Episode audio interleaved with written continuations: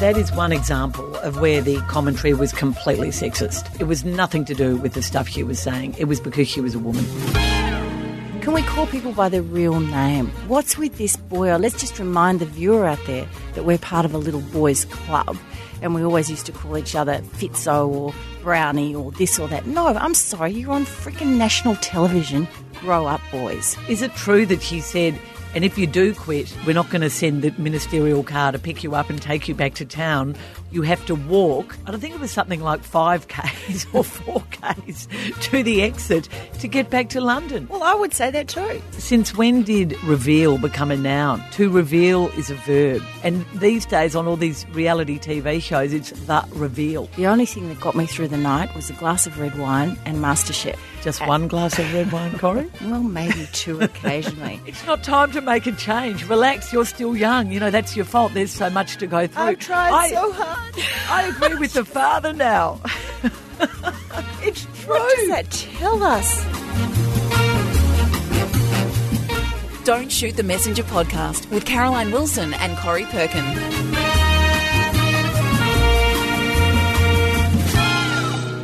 Hello, everybody, and welcome to episode 46 of Don't Shoot the Messenger. What a lot has happened over the past seven days. Corrie Perkin, Oh, my friend, Caro. colleague, and bookseller. What a week, eh? Hello, everybody. Hello, potties. Good to have you um, all on board, and it's lovely to be here. I've been in Sydney, um, catching I up know. with family.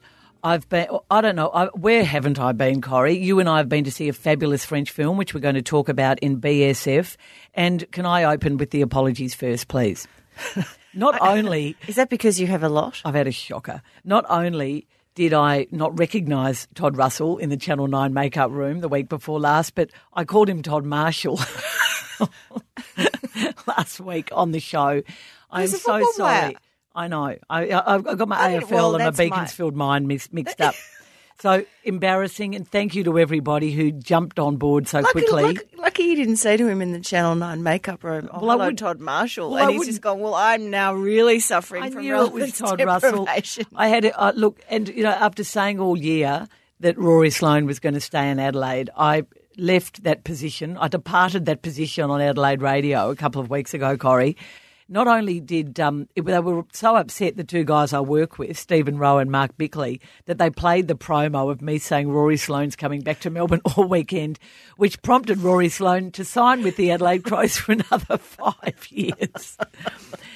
I that's a good, well, that's a good outcome. They should be happy with yeah, you. exactly. It was all thanks to me anyway. Exactly. But you've had lots of positive feedback, particularly from Catherine Watt, who thanks you from the bottom of her heart for that Brian Eno music recommendation. She's stuck in a small hospital room with three other people who snore. I mean, we've, we haven't got it that bad, have we? Like we're complaining about miserable cold Melbourne winter. Well, look, I, I have to um, I have to actually thank Barry in the bookshop for this one because, as I told um, listeners a few weeks ago, he told me this Brian Eno sleep, which goes for six hours, is fabulous. And of course, as I told Potties, I played it for the naughty granddaughter who wasn't sleeping, and you know, five minutes later, there she was in a trance, as though she was at a spa. You know, it's because it's like spa music. But poor, poor Catherine's got three snorers, and they don't even snore in harmony. And um, thank heavens she's saying for the earbuds. Anyway, so well done you. Yeah, well, we've got a, heaps of correspondence, a lot on Suzi Quatro, Caro, who you just raved about last week. Oh, and, she was um, a seminal part of my teenage years. and uh, so I put up on our Caro and Corrie Instagram account a photo from the cover of uh, whatever that Suzi Quatro 1974 it was album was. Devilgate Drive, wasn't it? Well, that was that the name? that. Yeah, but I don't know what. The, I don't think that was the name of the album. Anyway, um, Adam Kenyon um, has said she married the bloke sculling the beer. I think his name was Len Tuckey. Don't ask me why I know that. oh no, Adam, you're absolutely spot on. She was definitely married to a member of the band. and um, M Allison two one seven zero said, "Secrets out. I always wanted to be Suzi Quatro and sing Can the Can." Remember, she had a, a, rather down, a sad downturn in her career when she joined the cast of Happy Days. Remember, remember when she was Fonzie's sort of girlfriend or sister or tough mate in the leather jacket. Suzi, not, not a great career. well, as we said last week, stick to your knitting. Yeah, exactly. That was um, mm, that was that was a great pity. But we are going to talk about not about women rock stars, Corrie. We're going to talk about women sports journos under fire. We're going to talk about a very, um, no, not unpleasant, a very tense night on footy classified the other night. We're going to talk about how presidents should act when they're abroad, particularly American ones. And we're going to talk about your favourite cooking show. But first of all, Lucy Zelić, who has been one of the hosts of SBS's World Cup coverage. Well, well, should we kick off with her before we move on to Tracey Holmes? Yeah, look, I would. I, I didn't see an awful lot of the World Cup um, soccer uh, carnival, I guess you'd call it, Caro. But they I did, would they would say football. Yeah, I know. I always have trouble calling it football, but look, I thought she did a fabulous job, and I I must say that I do not discriminate um, anymore between a male or a female sports announcer. I'm, I confess, in the early days, Kelli Underwood, or you know, doing footy or something. Yes, perhaps there was a bit of interest more than negative bias, but like, oh, how's she going to carry this off? I probably slightly harsher look at how they're performing. And now, of course, I don't even think about it. And Lucy, this is her second World Cup, so she's been covering football, as we call it, for a long time. And she received such a barrage of abuse, social media um, trolls, people saying what's with the pretentious uh, pronouncement of different names. She pronounced all the names properly. She comes from a European heritage, and as she said, you know, it's in respect to the people and their culture that I do this. And it's she's not got to a show off. She does it with a fabulous Aussie accent. Which Yeah. no, I, I thought she did a terrific job, and that that is one example of where the commentary was completely sexist. It was nothing to do with the stuff she was saying. It was because she was a woman. Exactly right. And Cara, the other thing about the World Cup soccer coverage is I don't know whether you saw uh, Media Watch on Monday night, but Paul Barry highlighted something that I had noted during the month of coverage, which is whenever a female uh, reporter goes to camera, it seems that every footy bozo in the background feels the need to jump up, give her a kiss, or be an idiot in the background, or give her a hug. Now, um, one of them, um, Ju- Julieth Gonzalez Therán, please excuse my pronunciation, Lucy. Lucy would have done a better job Oh, with I'm that. sure she would have. she was doing um, a, a live to camera. This this bozo jumps up, puts his arm around her, grabs her breast, and tries to give her a kiss. Now he later did apologise for this, but it's such a shock. I think so. and she's trying to do her professional job. Another one, Brazilian journalist Julia Guimarães. Um, she a guy tried to jump in and give her a kiss, and she just turned on him with the cam- with the camera still running and her um, microphone, so we could hear what she said. And she went off. She said, "Don't you dare do that! I will not la- allow you to do that ever. You are not right doing that." And actually gave everybody a real fright. But I don't know what it is. Is it part of soccer culture, particularly that fans feel the need? No, I mean we see it at the footy. You know, if somebody's doing a stand up, whether it's one of the boys or the or the women and you know fans are in the background doing peace signs and being yobos and silly and everything, but no one actually ever f- physically touches the female reporter. This seems to be a culture in um, soccer circles. This is what you do. When did that happen? Yeah, well, I mean, it's an intro. It's it's a crash course for us, isn't it? Because you and I don't really follow the Premier League. We don't really follow soccer in any meaningful way here in Australia. But it's it's been fascinating watching it from afar. And you're right. I, I just I think it's because they're women, and I don't know if it would be any worse or better in AFL. It certainly doesn't happen to Daisy Pearce when she's standing on the boundary line for Channel Seven. And I say again, she's probably one of the best two boundary commentators in the game. And, you know, they've, they've been putting women now hosting their game day show on Sunday. Obviously, Fox Footy are finally, you know, they've, they've got a lot of women on their various. Um, there was so across the board of their Monday to Friday rundown now, and Saturday and Sunday. Sarah Jones is one of their stars, and I, I just think it's going to take time. Well, one of the interesting things about being a boundary writer, Caro, is that you know, for all the all the assistance that the producer might be giving you in your ear or on your phone, as a boundary writer, as you would know, you've got to read the play and know where the story is. You've got to not only see who's coming off, you know, limping in the arms of the trainers, but you've got to actually be able to read the play and report on it, which is why Daisy is so fabulous. Regardless of whether she's a male or a female, she actually plays the game still. the players respect her. This And is a complete complete segue, but Dixie Marshall back in the eighties, who found it was the first ever boundary rider, of as in a woman. And um, we call them boundary riders, such a ridiculous name. She found it so nerve wracking that it just every week was, you know, she faced with dread. And um, but she was a great girl, Dixie. She's now working in WA, and in fact, her husband is the head of media. He's a media executive for the Fremantle Footy Club. And she listens to Don't Shoot the Messenger, doesn't she? Oh, well, I, I, uh, Dixie, I hope I'm not misquoting you here, but I remember sitting with you years ago at the Brownlow with Leigh Matthews, and Dixie, we had, we'd all, you know, it was getting late in the night, and Dixie Well, she started. had a few sherbets. She- Is that your way of saying? kept, every time Leigh spoke, she would imitate Leigh in the squeaky voice. You know how well I can't do a Leigh Matthews impersonation. Craig Hutchison does it really well. And every time he said something, she'd go, "Yes, Leigh, that's really interesting, Leigh." And Leigh finally said. You're, you're an effing pain in the ass, or you're a pain in the ass, Stop Dixie, taking or off something my like that. voice. So the next day, he received this massive bouquet of flowers in his at his house or wherever he was at that point. I don't think he was was he still the coach of Collingwood? I can't remember. Um, and there was a message from Dixie on the bunch of flowers. Dear Leigh, sorry, once an F wit, always an F wit. I thought that was that showed real class. I'm, Oh. I'm being quite serious. Come, come back, Dixie. Just speaking of the squeaky voice, um, there is a BBC announcer on football. Her name is Vicki Sparks, and she also was uh, working overtime over the past four weeks in Russia.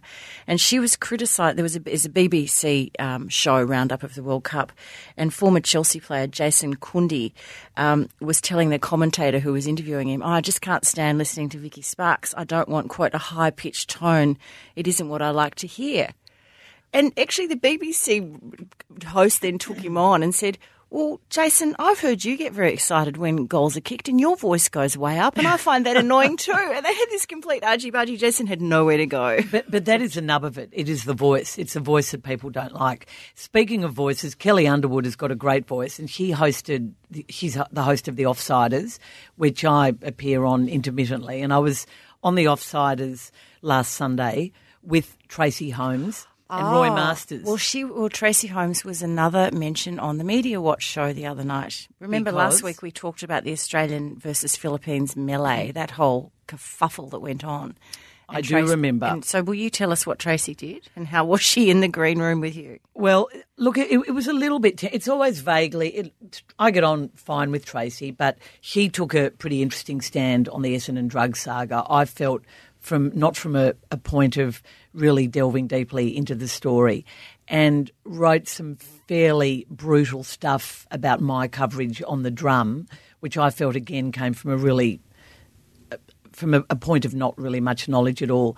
And she then, of course, at the end of it all, when the players all got suspended for a year, did that interview um, with James Hird that, well, it, it, did, it was more of a conversation with James Hird. It didn't really take it much further than things had already gone. But she had been a she had been a big James Hird supporter. So that's just setting the scene. We sort of and one one we do a final observation on the offsiders. And the first time we ever worked together a couple of years ago, I made it quite clear that I thought that her attitude to some of the stuff I'd done had been oh, disgraceful. Talk about, talk about tension on set. So anyway, I, I sort of th- this time I had no sort of knowledge of exactly what had unfolded, except that she had been the person who had broken the story about the uh, photojournalist who had overheard the word monkey. He didn't know which Australian player had allegedly used the word monkey in reference to a Philippine basketballer, but he is certain that he heard it. So she, before she went with the story and a column,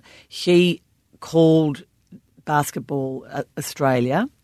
And I, I, I think she spoke to Anthony Moore, who was the CEO, and she said to him, Now, what about these racial allegations? And he said, Well, they're not true. But they're angry because she never actually asked any specific questions about the word monkey, the word monkey was heard, etc., etc. So they put out a very cross press release. She'd written the story without really putting the direct allegation to them.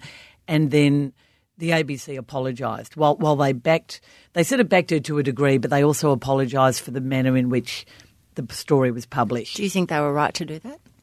Well, it's another case of the ABC not backing their journo, but I think in this case, talking to other people who work at the ABC, they tend to agree that maybe Tracy hadn't been direct enough in her questioning of Basketball Australia. So Kelli took her on on the weekend on Offsiders. She stuck to her guns. I just said to her, Do you think you were strong enough in your questioning that you really. And she said she was. So she completely denies she's done anything wrong. But Kelli came back with the fact that Basketball Australia have done an investigation and they completely reject this allegation. So when, it's a when, you're, very- when you're on air like that, and that brings me to the Stephen Silvagni interview you, you guys did um, on Footy Classified the other night on Channel 9. When there's tension in the room and you're live on air, what happens?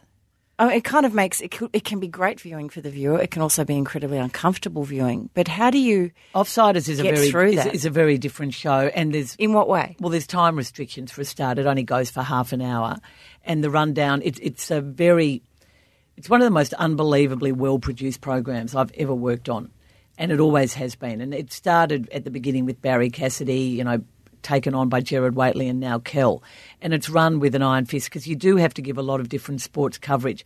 But look, Tracy got to have her say, And you have three talking heads, don't you, plus the plus the host. host. And of Yeah. course, this time, interestingly, it was three women, which is no big deal anymore. But Roy Masters, who was very much defending the great and glorious code of the NRL of rugby league, which he tends Does every do week. at the expense of AFL, was banging on about. You know the you know the. Have you been following the feud between Cooper Cronk and Cam Smith? Completely not. Yeah, well, anyway, of course, you know, week two, it's it's revealed that, as I think I mentioned last week, there was a WAGs dispute involved, and um, Cam Smith's wife is seen to be the spanner in the works here, and the Smiths didn't go to Cooper Cronk's wedding, and Roy's saying, well, you know, if she wanted to go overseas with the kids, you know, why shouldn't and with her husband, why should she stick around to go to a wedding? But it was a small wedding, and I think they only said they weren't going like a couple of days before. Anyway, I'm completely Too many cats in the kitchen, it sounds to me. I'm completely going off topic here, but it was less tense than it was the other night on Footy Classified simply because the show is less free range and it was really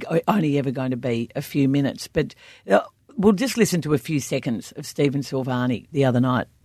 Carol, I actually wanted to have this discussion with you some 12 months ago. I actually left a message where you actually wrote an article that I was one of the henchmen to actually get rid of Stephen Trigg, which was totally untrue. You were aware of the I- decision. Hang on. You actually said I was one of the henchmen, that I, that I actually was part of getting rid of Stephen Trigg, which, was, un- which was untrue. I put it on Mark which was untrue, and I said which you was were aware untrue, of it. Which was untrue. Which was untrue. So, Corrie, that was pretty much the tenure of the entire interview, and it wasn't only me he had an axe to grind with, but, Max, but Matthew Lloyd, more on list management stuff. Incredibly tense. Yeah, look, it did. I, I watched it after you said to because as you know, I go to bed early, too early to watch your show, but I did Well, watch you're it. obviously watching media watch, you're not pretty classified, but Well, no, you weren't on at the same time, Caro. There's nearly an hour's difference, and I Fair popped enough. off to bed. So Fair please, enough. but I did um, catch up with it on um, on my computer, and I thought that it was it was not particularly tense or uncomfortable for the viewer, but I could see that there was uh, first of all, I thought that Steve Silvagni um, has obviously done a little bit of media training, but was clearly nervous about being in an interview situation, and I get that. A television studio on the best of days is the scariest place if you're not used to it. It, And it- so I felt that I felt for him there. I felt that he, and also because of Carlton, the way the way the, where they're at at the moment and where they've been for the last ten or so years, uh, very difficult position to put him in. Um, I was glad to see him there supporting his coach Brendan Bolton uh, in some shape, way, or form. It was another voice talking about the player list. And um, well, the man who has reshaped the footy club, although he backs away from his power of the footy club, to me, he, and I've continued to write that, and he is very, very close friends, holidays with the president. He I, denies I it. don't have a problem with that though. I Oh, mean, that, no, hap- me- that happens in football circles. Oh, absolutely, People Corrie. mix together. Remember, David uh, Evans was a good friend of James Hird's. I mean, it does happen that, around wor- the place. that worked out well. Um, well, that was a disaster, Corrie, for that very reason. Yes, but, even so, is- this is- friendships occur. oh, all of that's fine. I've been to your house for dinner when you've had Andrew Demetriou there. Well, Corrie, that's all I'm. His axe was that he didn't call me 12 months ago. I think it was in um, October. And it did take me a long while to return his call because I was angry. I felt the club had been dishonest. They had been, the, the chairman had certainly lied about the manner in which the state of the previous CEO. And we, dis, we disagreed over the word henchman, which, you know, its negative connotation involves crime, but its historic connotation is that you know there's a there's a boss and there's people around you who help you do the job.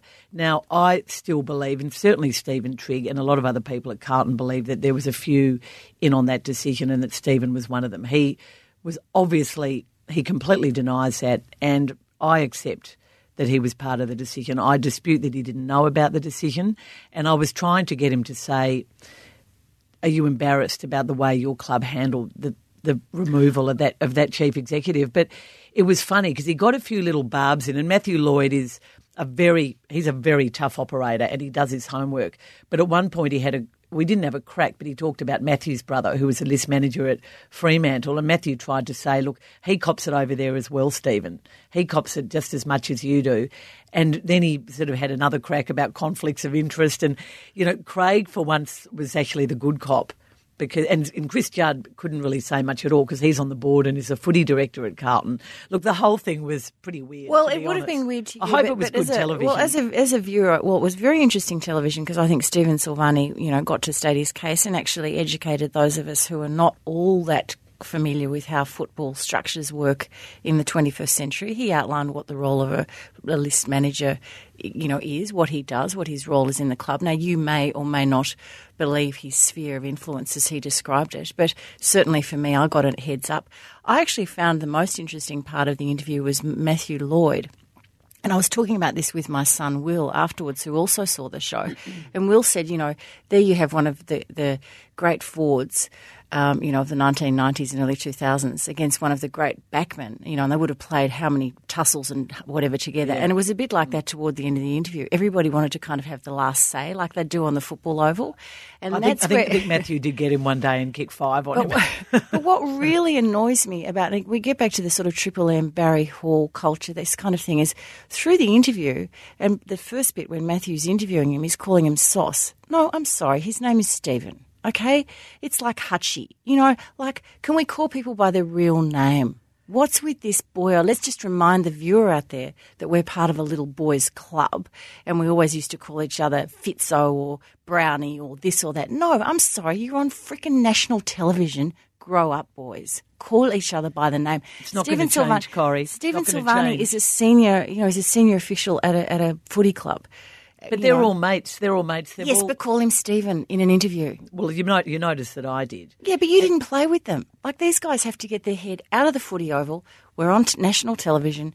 You know, this is our opportunity to ask some tough questions. I'm not going to call you sauce and then have a crack at you. Like what? Two, two, um, two observations. So, because I've always got on really well with Stephen, we've always had a good relationship up until probably the last eight or nine months and he's great friends with Graeme Allan, who was also a, a, good friend, you know, in football context of mine, and who I fell out with towards the end because I felt there'd been some dishonesty, and I was very critical of his handling of a couple of major issues, partly his move to Collingwood, and also the trading of Adam Treloar to Collingwood, and also, of course, the Lachie Whitfield situation where they tried to hide him because he'd had a big weekend and they were worried the drug testers might be around. Anyway, so there's been a bit of um, history.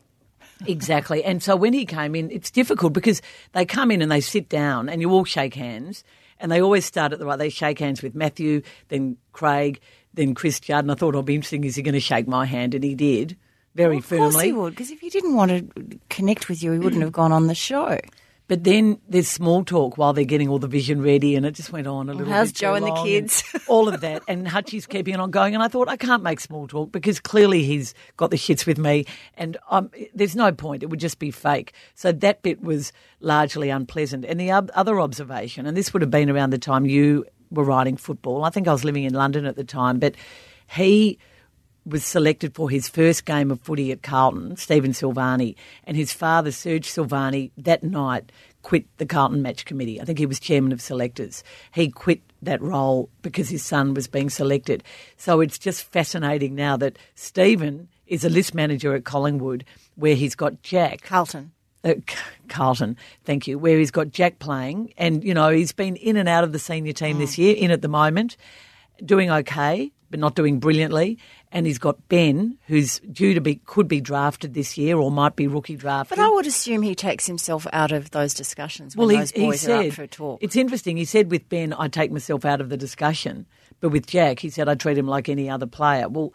I don't. You don't treat your son like any other player. Mm. You, you can't. Maybe he needs and, to take a, a leaf if, out of old Serge's hat. Well, well, he's not going to do that because he's, in my view, the most, the most powerful, powerful person. Carlton. anyway, they're having a shocking time, and he's made it clear on the show that there's not going to be much um, green shoots, as the coach has called it, anytime soon No, because it- they're Carl- going to keep Carlton's down this path. Well, just just the last word on Carlton, Caro. Do you think Brendan Bolton will survive the season? Oh, he'll survive this season, but losses, if, if this continues next year, I don't think so. Yeah.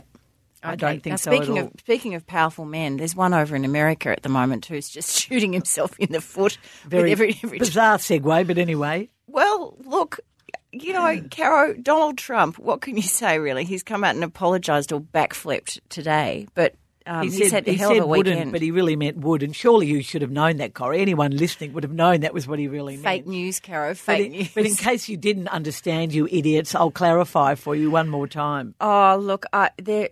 Uh, maybe this is the turning point. You know, I was listening to the Pod Save America guys um, this morning before I came to the podcast, and they are, you know, well, they're firm, firmly in the Democrat camp because they all work for Obama.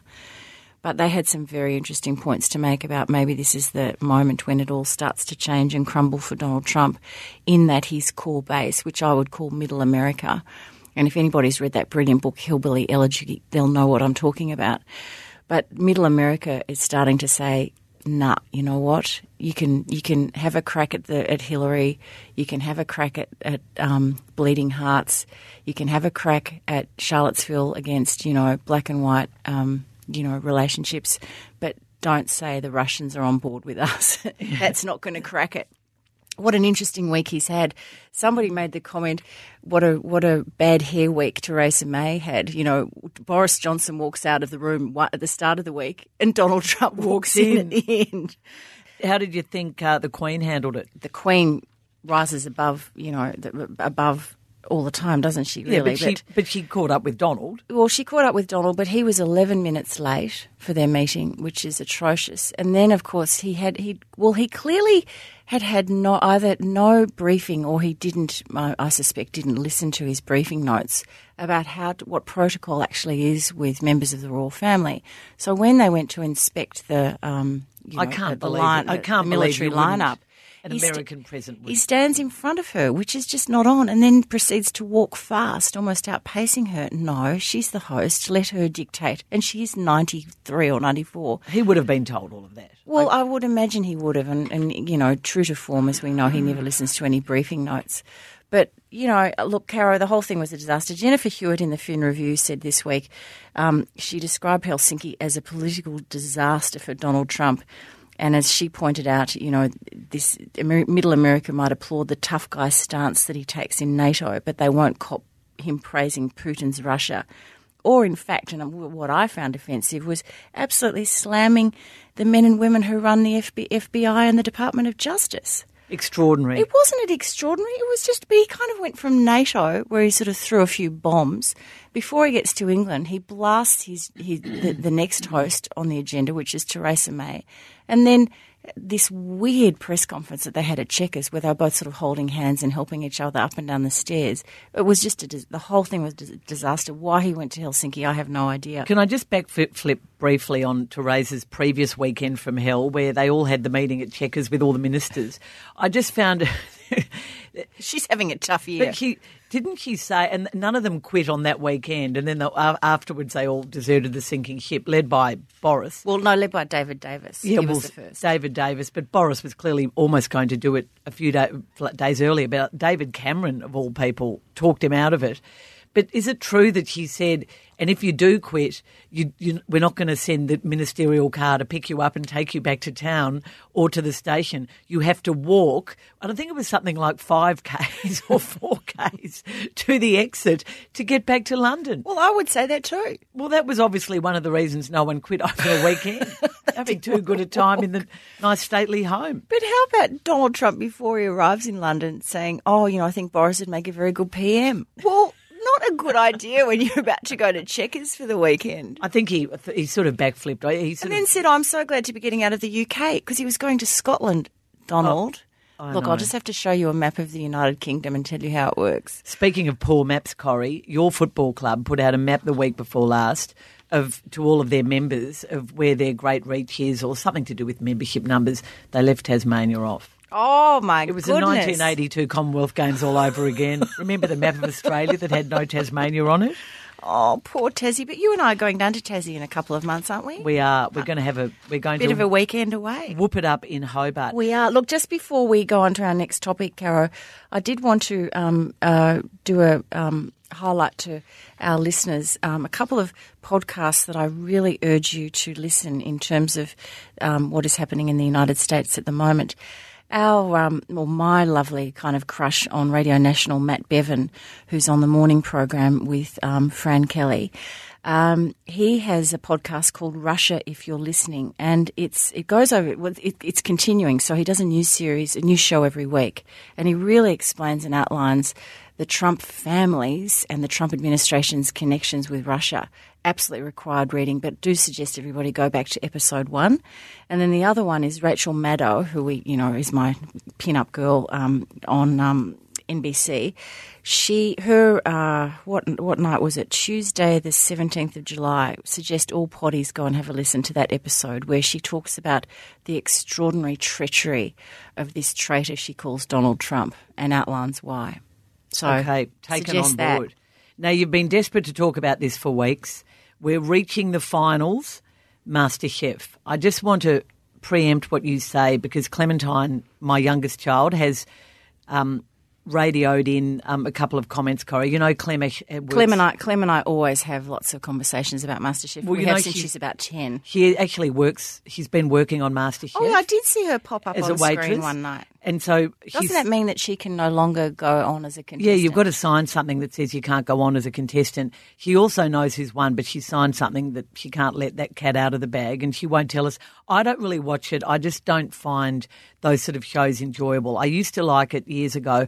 I'm fascinated by what it has done for Coles and this whole brand identification thing. Oh, I mean, not me- not to mention Mr. Cobram. oh, well, Every time they pick up the olive oil, guess who's there? but the Co- it, the, it it has really Come put Coles. sponsor us, Mr. Cobram. it's actually put Coles um, on the map. But the one thing I will say for it is that it's a much nicer show than any other cooking show. I mean, that horrible show on Channel 7 where all the promos are people saying horrible things to each other. It just sort of, you know how oh, reality the, the, when they go to people's houses. the um, MKR, My Kitchen Yeah. Rules. So all the ads are pe- horrible, two horrible girls or two nasty men being bitchy about each other or bitchy about another couple, and they all go to dinner and look and say nasty things to each other. I think it is one of the worst advertisements for Australia that I've ever seen. That show, it is so mean and mean spirited. But then so many reality TV shows are all about people being mean to each other or not allowed to read Survivor. books. Oh, it's just dumbing down of society. MasterChef, and Clem also said to say, Corrie, don't believe what people say that it's two hours between tastings. They actually do it a lot quicker than all the bad publicity suggests. They've got it down oh, to a really? fine Because art. I thought they all they had the food cold. But what about it? No, not according to Clem. What about the impact on um, Australian domestic cooking? though? Okay. Isn't it remarkable? Okay, so Caro, this show started ten years ago, and as you as you recall, at that time, um, I had just left the Australian and was starting a bookshop, and it was very stressful. It was very stressful doing two jobs, as I called it, doing my full time job and trying to work out business plans and would I'd do this, and then eventually I'm retiring, I'm leaving, and I'm going to set up a bookshop. The only thing that got me through the night was a glass of red wine and MasterChef. Just one glass of red wine, Corrie? Well, maybe two occasionally. But I remember that year when Julie Goodwin won uh, against, and she played off against Poe, who we loved. Who's, and to be honest, become a bigger star in the end than Julie. well, correct, correct. But you know, isn't that fabulous the way that works too? You Yep. know, and Mash, that lovely boy of a couple of years ago, he's a bigger star than the person who won. So you know, I think it's they share the love around a bit. But I was just, I was just entranced by this movie. So Coco was still living at home. The other two, I don't know where they were, group households or whatever, but everybody would come over for family dinner. We'd all watch MasterChef. We had a MasterChef grand final dinner with all their friends. We had about 15 kids, people of all ages. My mother came over, all watching MasterChef, cheering. The goodwill and the spirit. But what was really interesting was watching the impact it's had over the years on kids in the kitchen. So in our bookshop, we have uh, a few cookbooks for kids, and you know, kids are often coming in, and nine times out of ten, if you men- mention MasterChef, if it's on at that time of year, the kids will start talking to you about who they love, what they like to cook. Did you see it last week? You know, when they mucked up the stir fry. The kids are on, and I think it's done amazing things for not only as a family viewing experience, but as a family cooking and sharing experience, buying the food, creating. I know people who do little uh, mystery boxes at home, you know. They'll buy the food and they'll say to their partner or one of the kids, okay, you can look what's in the bag that I've brought home from the supermarket, get cooking, you know, stuff like that. Oh, look, uh, the other, Matt Preston actually spoke and I know Matt reasonably well, and he spoke at a, a school function that I went to um, some years ago. But the percentages of people who've been on the show who are still working in the food industry and the jobs it has created is something that, that uh, they're they're very proud of. Occasionally, the boys can get a bit brutal when they sort of yell at people, and this sort of you know when Gary starts clapping and saying "Come on, come on," could sort of oh, please, will you stop shouting? But I think they're obviously told they have to do that. Well, anyway. anyway, so we're down to I can't remember six or five, six or seven or something, and um, you know it would be remiss of me, Caro, not to say who I think will win, and I think I'd like to win. There's two very separate things here. So I would really like Sashi, um, who does great Indian and um, Eastern uh, and Asian food. But I suspect probably the person who's going to win is Jess.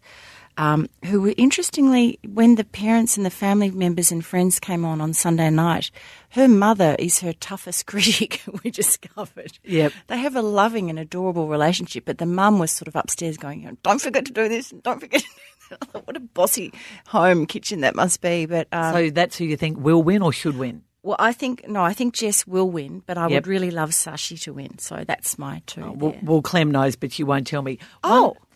Well, she knows who's won because she's worked on the final. and what she's had to sign a. Oh well, I mean, it would be a bit, yeah, and and because I don't really watch it, I'm. But isn't not- that a lovely? no- Isn't that a lovely part of this show? Also, every year we think somebody's going to leak. No one ever does. In the No. spirit, it's like Father Christmas. No one ever tells the true story. Like just keep it a mystery. Oh, I think you've just said something that you probably shouldn't do. um, one one observation on reality TV shows. He's there, of when, course. Since when did reveal become a noun? To reveal is a verb. And these days, on all these reality TV shows, it's the reveal. Yeah, that's right. It's like um, when people cover the- Olympic Games. A medal is a noun. To medal is not a verb. it's to win a medal or a revelation. Anyway, just Don't small well, thing. well. In six quick questions, I want you to ask me about my least favourite buzzword at the moment. Okay? I look forward to hearing that. Okay. Now, um, BSF. Yes. Are you going to do another Mary Stewart book? I've got to. I've got to get back into reality. I've done. What's happening in your life? Well, Anna from the op shop, as you know, has unearthed a few more old Mary Stewarts, and one of What them. actually at the op shop? Well, I assume so. I Oh, we'll have to get Anna in. them. We have to get Anna in soon. We need we need a, a treasure update. Well, I, I took this one off to Sydney. It's called um, Airs Above the Ground. I think Mary wrote this one in about H E 1964. I R or A I R. A-I-R-S. It's a double entendre meaning. It refers to the Spanish riding school. Remember the Spanish riding Yeah, school in there. Vienna? Vienna. I went there one night. I remember, I remember Disneyland used to do great stuff with the Spanish riding school. But anyway, And the Vienna Boys Choir. I think you're mixing that up. So, eh, but there's another meaning to airs above the ground because in this one, our plucky heroine, it starts off, she's had a massive fight with her husband. He's gone off overseas. They've cancelled the family holiday. And I love the, um, the fact that these are so dated, these books, that a gossipy friend of her dead late mother's tells her over coffee in Harrods or somewhere that she's seen her husband on a newsreel, newsreel vision where there is a fire in a circus somewhere in Austria. Well, the husband's meant to be in Scandinavia, so it's all very dodgy. Oh, what? And he's he's in the audience or he's performing? No, he's outside the circus tent where, where there's been a fire nearby in a caravan, and he's embracing a young blonde woman. So our plucky heroine hot foots it over to Vienna.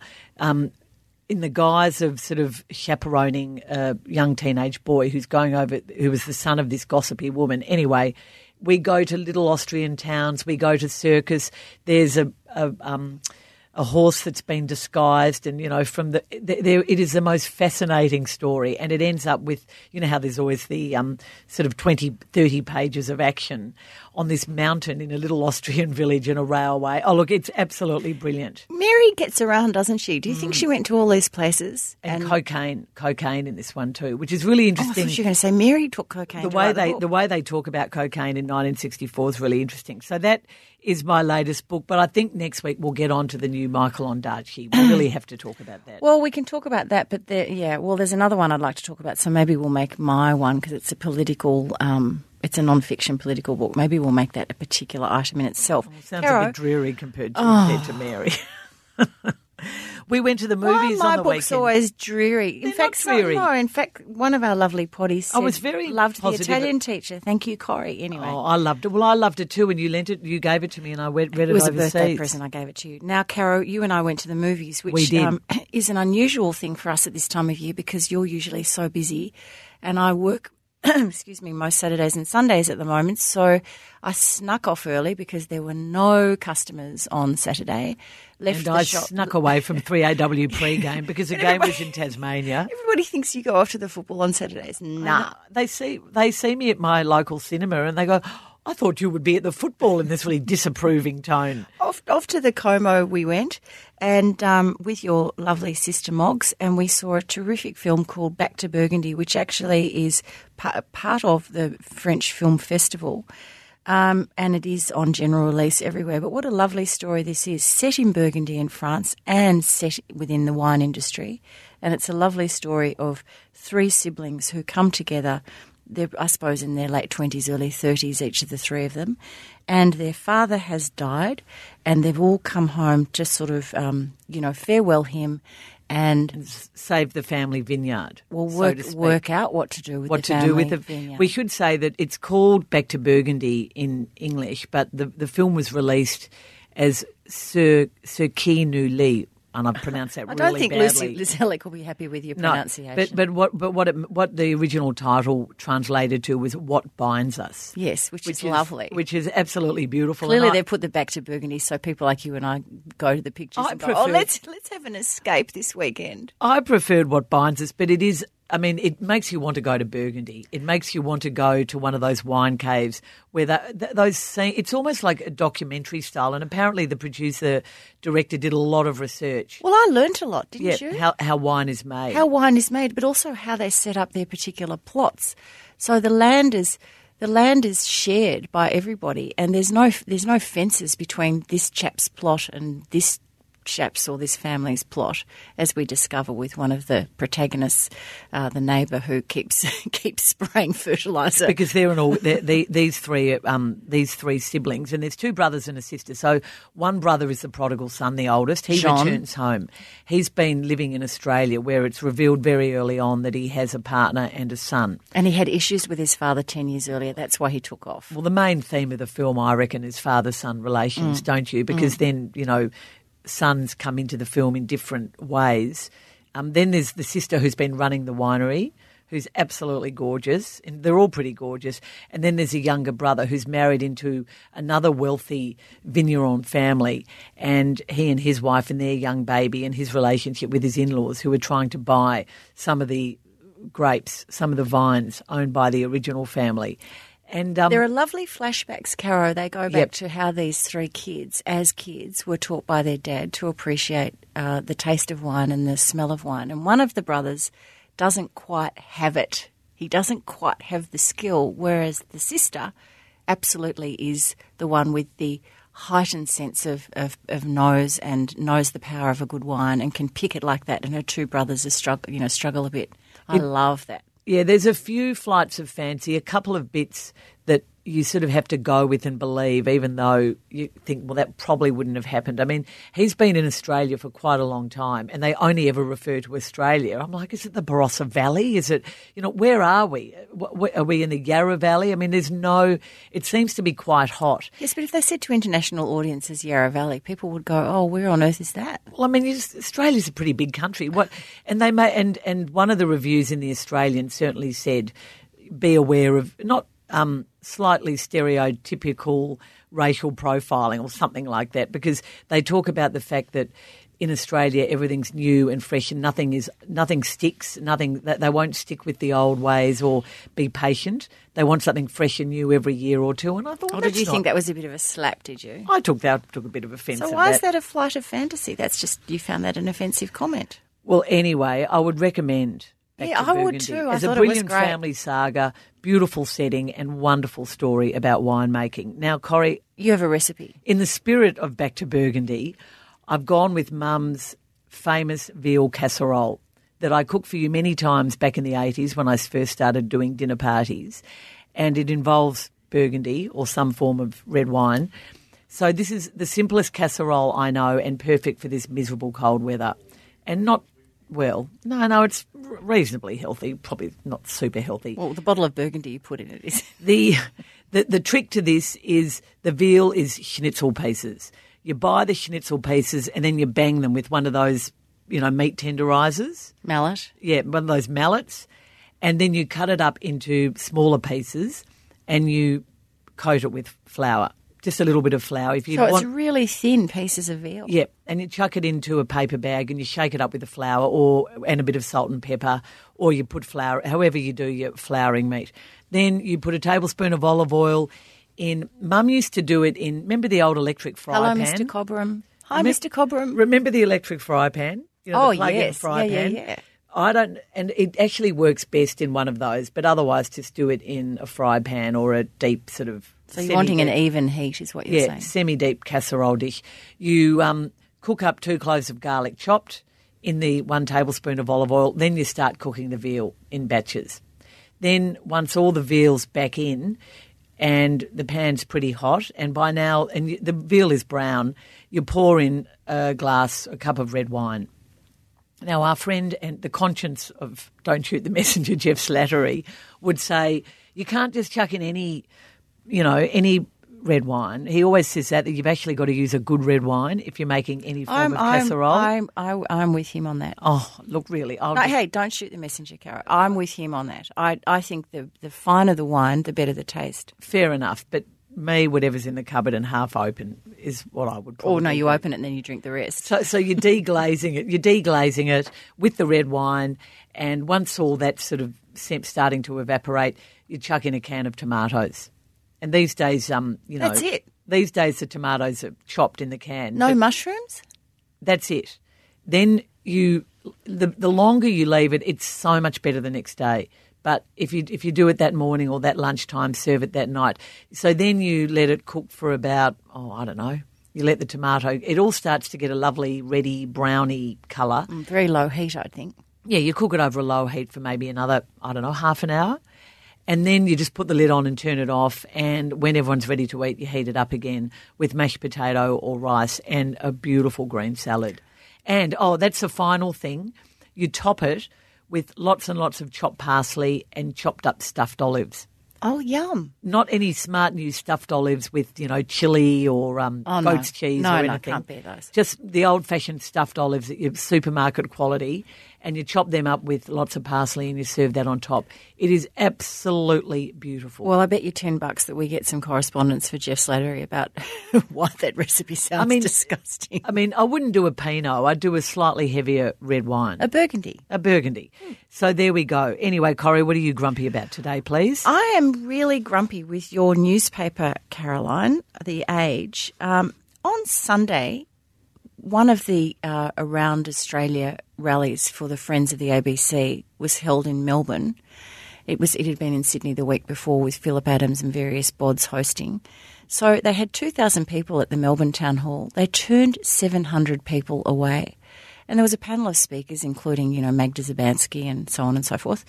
And, you know, a lot of passion in the room and a lot of clear thinking people talking about policy. I think Julian Burnside was there. Unfortunately, I couldn't go because I had my work commitment. But, um, you know, they were talking policy as well and also offering Michelle Guthrie, who was not there, but the managing director, you know, a good set of like, um, you know, outcomes. This is how we could do it, you know, to get more and, and, and hassling government for money. The Age didn't send anybody down to cover it, right? So Ranald McDonald, who used to be managing director of The Age many years ago, wrote the editor, Alex Lavelle, an email. Dear Alex, um, interesting the Herald Sun did better coverage than The Age, which had Peter as a columnist. That's an in thing. However, so sad you did not feel at 2000 packed Town Hall Sunday with 700 turned away in your time on the ABC Future did not rate coverage despite me sending to your news desk all the details. No need for you to reply, but I wonder where is public interest reporting? Do you always need packaging even on your own doorstep? Oh, slap. As we go to potting now, as we go to air, um, Ranald has received no response yet from Alex Lavelle. I'm sure Alex will because he's a decent chap, and that would be a polite thing to do to send Ranald McDonald, regardless of his former status at the age, some sort of comment about why we didn't cover it on Sunday. But Carol, I wonder Sunday is not. Sunday is not a big news day, and if it is understaffed, wrong. Like this is happening in your territory, on your turf. I would assume that the Age has a, has some sort of buy-in emotionally with the ABC. Let alone the fact that two thousand Melburnians have gathered in the cold to you know to to comment about something that they feel about which they feel passionate. I am so grumpy about this. I'm beyond even talking about it anymore. So take that, Age. Point well made, Corrie. Now it's time for six quick questions, and you can kick it off. No, you you, you Oh, me. okay. Well, I'll kick it off. Well, oh, yeah, that's right, because you're going to tell us your least favourite buzzword. I think I've said this before, Caro. Activated. Now Oh. we've talked about activated almonds, and I've just gone, "What the hell is I that?" actually, I've done that. I did. I activated almonds a few years ago. I'll, I'll just stick with buying them roasted if you like them No, activated. Eh, as I said last time, what do you do? Come on, almonds. Come on, up you get. Come on, hurry up, hurry No, up. you soak them in water overnight and then you bake them in the oven. Oh crap! Well, no, That's absolute crap. Okay, so I was watching this. Um, I was put. it was a My friend Paul Thompson is a very senior nut man with National Harvest, which has just been in the news in a very, very How good way. How can you be a senior nut man? well, he runs the company, and he says he agrees with you about activated almonds. and they cost more. What's it's just crap. It's marketing crap. Anyway, I was watching a po- uh, oh. Quick questions, Corrie. Yeah, I know. I You don't like the word activated. No, no, turn. but so, no, but I was watching some sort of women in business podcast, or not podcast, because it was on my computer, and these two bozos were talking about um, how they had activated an art space. Oh, and what is that? For someone, went- they for went- someone they- who's so busy and had running, running their own business, you spend a lot of time watching podcasts and looking at your computer. It was how to how to run a business better. I felt I needed it. Caro Triple M conducted therapy sessions for staff following the Barry Hall on air controversy. I think this week or last week. Will these therapy sessions work? Good or bad move? I don't think it's going all that well. No one will tell me much about what's going on, but I think, according to um, someone who was there, I think they have been. This is what I'm hearing. Um, so politically correct. This is what the blokes are saying that they are ridiculous. Even um, getting down to the nub of how you refer to your partner on air. Now, I think it's unfortunate if they're. So what? You can't say the missus Well, I, I don't. or my wag at home. I don't actually think you can even say my wife. Why not? Well, What are you supposed to say? well, you know, it implies ownership or something. Look, I don't know. This is this is what I'm hearing. I find it hard to you go to a church or you go to you have a ceremony. Who do you marry? what is the person? Ma- unless the blokes who are in It's there a wife. are so angry and so blinded by the ridiculous things they're being asked to do that they're exaggerating. Apparently, Of course, they're exaggerating. They're carrying on. Well, they're it- told not to refer to. The I think I'm not sure if our watch is or my is- tart. I'm or not sure if our watch is running the um, therapy sessions, but I th- think you're not allowed to say my wife. Oh, for God's sake! That's Anyway. just abs- that is absolutely ridiculous. Well, I don't, but unfortunately, it's it, it's leading to um, a very poor attitude, and I think a lot of them are still pretty um, knocked around by it, and still very angry at some of the response to it, and still thinking it's all a bit unfair. So who knows? Who knows where it's going to end, Corrie? But they've all been a bit flat, the Triple M boys. I think there's um, it, it must be difficult when you operate close to the edge with that sort of humour. I do not feel sorry for them. No, me neither. Corrie, who now who's going to play Prince Philip in Okay, the so- next series of The Crown? So, as we know, Caro, Olivia Colman, um, who was in Broadchurch, that wonderful, wonderful actor, she is going to be Queen Elizabeth. And it has just been confirmed that uh, Tobias Menzies, who you may recall from Outlander if you ever watched it. Oh my God, I That's- became obsessed by That's that. a Scottish series. show where she goes back in time. Yes, Yep, with the yep. great music. That's why I'm going to live in Edinburgh for a month, Caro. Totally motivated, want to meet my Angus in the tartan. You've already Guilt. got a. Oh, are you allowed to say my husband? No. Last time I checked, My you had a husband. My squeeze. How about that? My Triple bloke. boys, take that. Political correctness. Anyway, I think that's a really enlightened um, move. Tobias Menzies does not look like Prince Philip, although he is very tall. Um, he has dark hair, but I would imagine they'll sandy it up. Well, but he does yes, have clearly. he does have that sort of fine featured look. So, uh, but he's a great actor. So I think that um, this is a very very good move. the previous Prince Philip was pretty good as well. Yes, and I gather he's a bit miffed that he hasn't been asked on for the third series. Well, they're changing everyone, aren't they? Well, they are, but he felt he felt he could age, you know, well. Whereas the young girl who won all the awards, who played Elizabeth in the first two series, they felt that Claire she, Foy. Claire, yeah, she, they felt she couldn't um, you age couldn't, that well. you couldn't keep one and not the other. Um, Caro, is it true that Steve Quartermain is returning to Channel Ten? I hadn't heard any of this news. Oh, what's yeah, no, happened? it's been announced, Corrie. Oh, has it? Please keep up. Um, but I, well, we said a couple of weeks ago we thought this would happen. So Steve Quartermain was the main newsreader, Channel Ten Melbourne. He was. Um, they gazumped him without really giving him much warning by signing Jennifer Keyte. Jennifer Keyte now reads the news. Steve Quartermain went away to, I think he went to visit his son in Europe, and just couldn't quite bring himself to decide what he was going to do. I mean, he was pretty. so he didn't resign at the time. No, he Right. but he also didn't say that he would come back and be the sports newscaster. But he has come back, which and is he- what he used to do so well. Yep, and look, uh, you know, I, I don't think I'm giving too much away here. I know Steve pretty well. We're not we're not friends, but I like him. I rate him. I run into him in the press box from time to time. He's a good Hawthorn supporter, Caro. We started out together. Um, so I feel as though I've known him, you know, pretty much for my entire professional working life as a footy writer.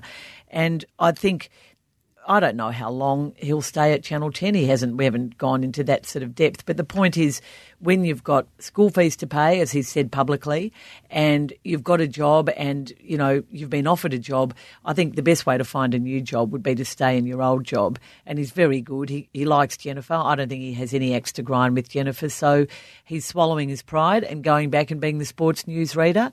And who knows what will happen next, but I think he's made the right mm, decision. I'm looking forward to seeing that first episode. Talk about tension in the tension in the television studio. he's made the right decision now. And Jennifer Keyte's doing a really good job, by the way. I, I, I feel really bad for the way they handled it with Steve, but you know, Jennifer's doing a good job. So what do you say? Now you always do. You love these questions because it's just an excuse for you to talk about um, our favourite musicians. What question? The cat. Oh, birthdays. Yeah. He turned seventy this week. Cat Well, I, lo- I love to bring these little. Is he bit- called Cat Stevens again now? Yeah. Oh, I think so. Yeah. But Caro, um, What is your favourite Cat Stevens song? I do song? like to bring these little birthday moments up to you because you have no idea of these things, and I just highlight- like you go to dinner parties and you say, "Did you know Cat Stevens turned seventy this week?" I heard it on Don't Shoot the Messenger. I don't think. Well, okay. Well, this is your opportunity to tell us your favourite. Okay, well, when. I see after I after, after I came up with this question and God, oh my God, Cat Stevens is seventy. That's old. Um, I did actually think. Actually, I have no favourite song by Cat Stevens, so I, I I deferred to Barry in the bookshop, who is a real muso, as we know. Thank you, Barry, again for the Brian Eno tip.